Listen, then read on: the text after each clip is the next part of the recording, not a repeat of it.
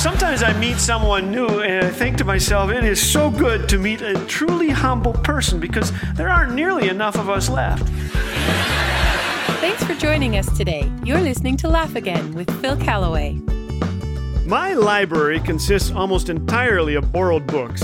Well, I'm kidding, but one that I must return is jam packed with random quotes from the world of sports. Like this from Hall of Fame catcher Johnny Bench I was thinking about making a comeback until I pulled a muscle vacuuming. NBA executive Pat Williams said, We can't win at home, we can't win on the road, I just can't figure out where else to play. Former NBA center Chuck Nevitt told the press, My sister's expecting a baby, and I don't know if I'm going to be an aunt or an uncle. Heavyweight legend Rocky Graziano famously said, I quit school in the sixth grade because of pneumonia. Not because I had it, but because I couldn't spell it. Hall of Fame NFL receiver Jerry Rice said, I feel like I'm the best, but you're not going to get me to say that. Well, we'd all like to be the best, Jerry. To hold the trophy high and chant, I'm number one. Most of my sports career was spent shouting, I'm number 12, which is not something you shout loudly. The truth is, I'm not number one. God comes first, others next, then me.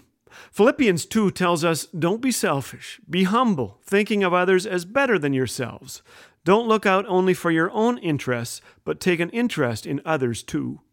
When you arrive at that moment of realizing you're more concerned with giving than receiving, you have struck gold. You have discovered the greatest key to lasting friendship selflessness. David Ireland was dying from a crippling neurological disease. His wife was expecting when he wrote the book Letters to an Unborn Child. David would never take that child to a ball game or on a camping trip, but that child would know he was loved. Here's what David tells his child about his wife Your mother is very special. Taking her out to dinner means she has to dress me, shave me, brush my teeth, comb my hair, wheel me out of the house and down the steps, open the garage and put me in the car, take the pedals off the chair, stand me up, sit me in the seat of the car, twist me around so that I'm comfortable, fold the wheelchair, put it in the car, go around to the other side of the car, start it up, back it out, get out of the car, pull the garage door down, get back into the car, and drive off to the restaurant. And then it starts all over again.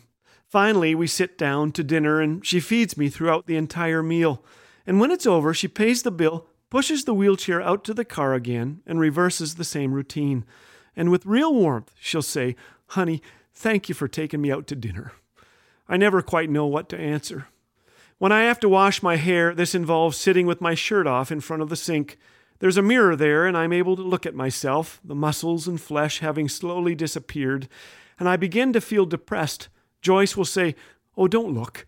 I'm going to take that silly mirror down if you don't stop admiring yourself. Then your mother will sit down, place my hand in her lap, and say, You're so handsome to me. You're the most handsome man in the world. I love you so much and somehow, out of the ancient well of our experience together, I know she means it. Wow. This is love, my friends. We need to hear about such people, don't we? I admire the skills of athletes, but we must never elevate the stars above the servants. Because of Huntington's disease in our family, I have brothers in law like the amazing caregiver we just read about. Such sacrificial love is the cornerstone of our faith. God bless you as you love and serve others today. Philippians 2 assures us that we're on the pathway to joy when we smile and say, I'm number three.